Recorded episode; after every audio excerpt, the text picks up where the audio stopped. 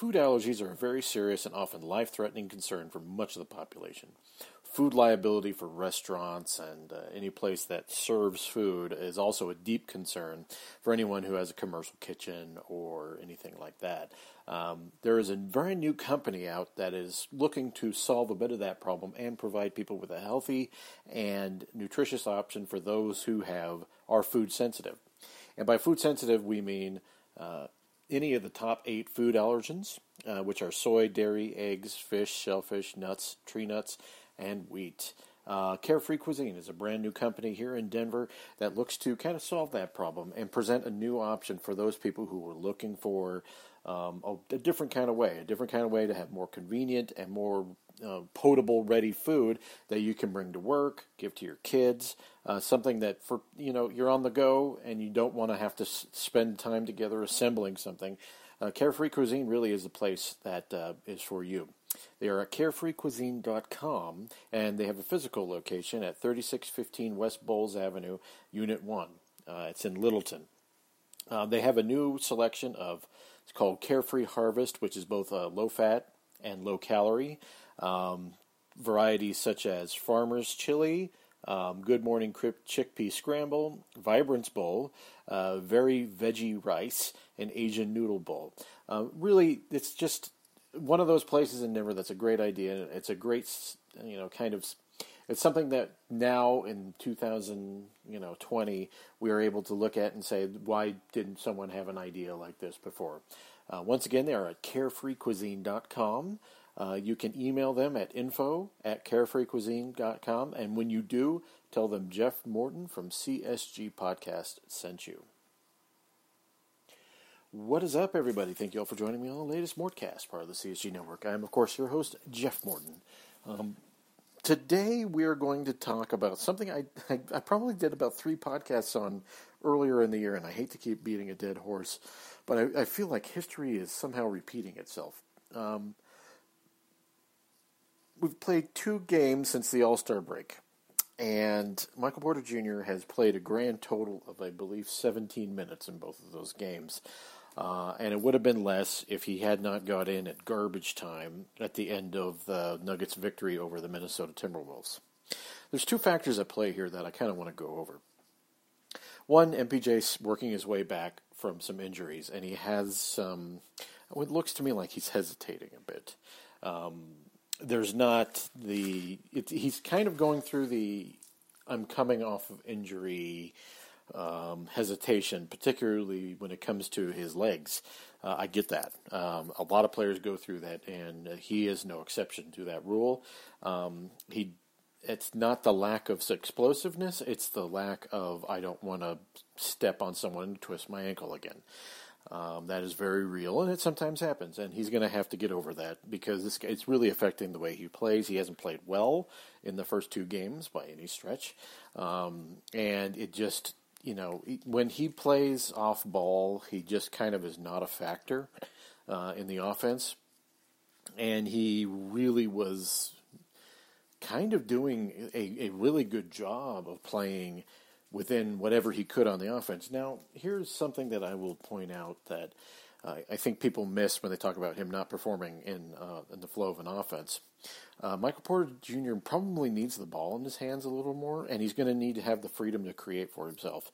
The Nuggets do tend to get a little rigid, and quite frankly, if you're running in a second unit that has tons of offensive deficiencies, you're going to need him to create for himself, which he is fully capable of doing. And I think we kind of get caught up on ball movement, but ball popping, all blah, blah, blah, all that stuff that's cropped up in the last 2 years. When in reality, one of the Nuggets' big problems is that they don't have a guy who can break someone down one-on-one and get his buckets. Will Barton to a small extent, but not nearly like what Michael Porter Jr. is. And quite honestly, the Nuggets' second unit suffers from the lack of get bucketing. And a lot of it is they just kind of are rigid. They are very rigid. They have Monte Morris run the offense, and then they have Mason Plumlee do dribble handoffs and, maybe some give and go. But that's basically it. That's the sum total of their second unit offense, and it sucks. And one of the reasons it succeeded when all the injuries happened is because it was a lot more free, a lot more loose. And the Nuggets were able to play with some gusto, some speed, and in their second unit. And they just have not been doing that since the break. Maybe some of it is incorporating the injured players. I get it. I really do. Incorporating injured players back into a lineup is hard, and Michael Malone struggled. He proved that he struggled with this earlier in the season, and some of what the trades were supposed to do was save Michael Malone from himself on these things. Every coach, and I pointed this out, every coach has a crutch. Every coach has a guy, they have a trust, I shouldn't call him a trust guy. And Michael Malone's trust guy is Torrey Craig. He defaults to Torrey Craig at all times. And I think part of his crutch here is he defaults to defense, and sometimes that overrides any good sense of offensive flow. Some of the lineups the Nuggets have been putting out there have featured Torrey Craig, Jeremy Grant, and Mason Plumlee, and quite frankly, that is not going to be something that is going to work. I don't believe that is something that we should be looking at, thinking we should follow that much, primarily because it is just such an offensive minus. And unless that unit is playing at a breakneck speed, which we all know Michael Malone really hates, then it's just not going to work. They need to avoid lineup combinations like that at all cost. One of the interesting things is that, and what I could think would benefit Michael Porter Jr. is maybe play Paul Millsap with a second unit more. He seemed to be thriving on that when he came back before the break, and I think if you're going to start Paul Millsap, just start him, bring him off the bench early, play him with the second unit a lot. Kind of bring Jeremy Grant in more with the first unit, and I think that will probably be a good combination that they could do, because they need a different thing here. It is just kind of, it's not terminal, it's just a matter of figuring things out, and Malone tends to be his own worst enemy, and it kind of, you can see him retreating to the safety of his crutches during the first two games after the break. You can just feel it happening. And I think that does a disservice to what Michael Porter Jr. is able to do. Now, let's be quite honest with you here. Michael Porter Jr. is his own worst enemy at times. And, if you play like absolute garbage, you don't really give someone a reason to put you out there. At the same time, it's kind of a double standard.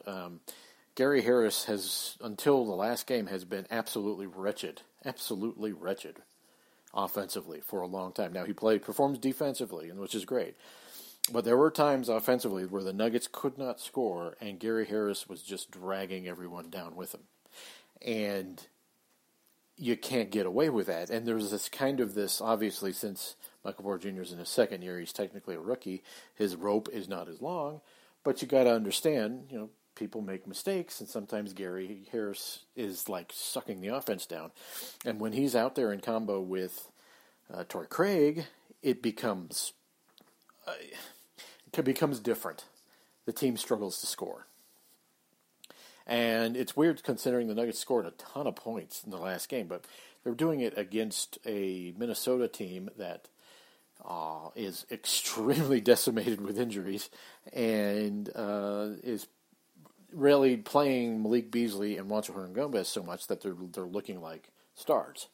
Okay, there's a vast difference there. But I'm not going to bag on Michael Malone for this whole thing, because a lot of this has to do with where the Nuggets were left after the trade deadline and how the Nuggets kind of have got them stuck in this real desperate need to have Michael Porter Jr. turn out to be something.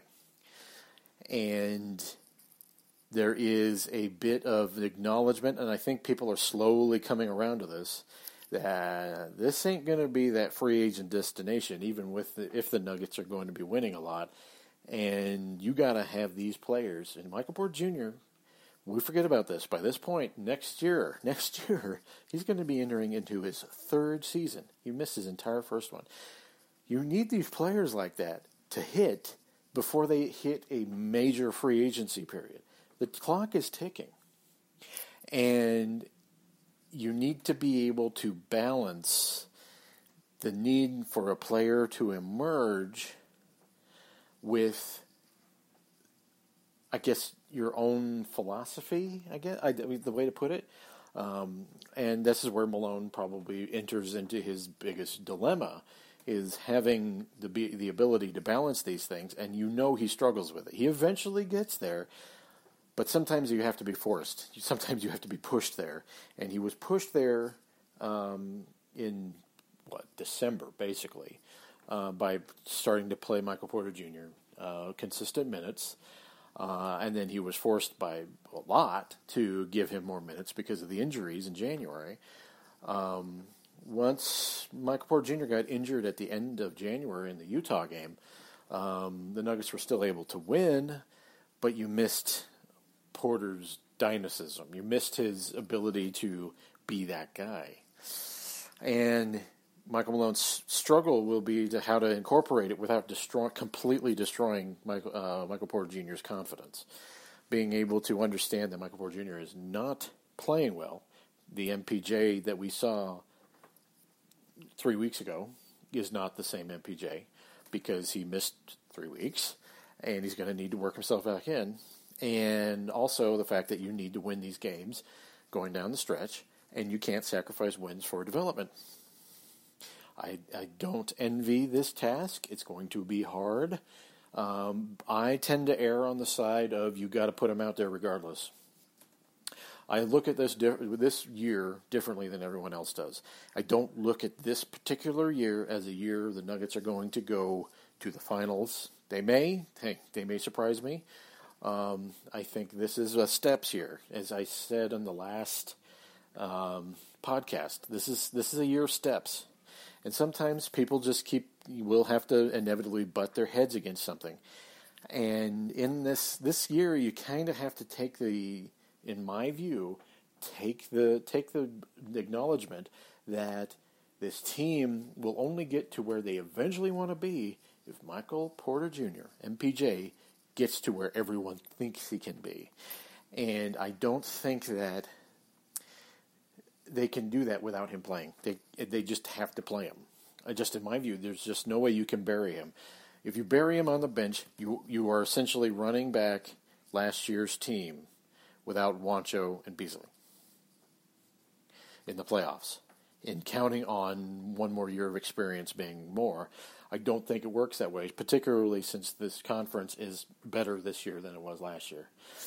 I don't think that flies, and I think it's imperative on the Nuggets to develop Michael Porter Jr. to the point where he can get minutes. Hey, he may even get into the playoffs and suck, right?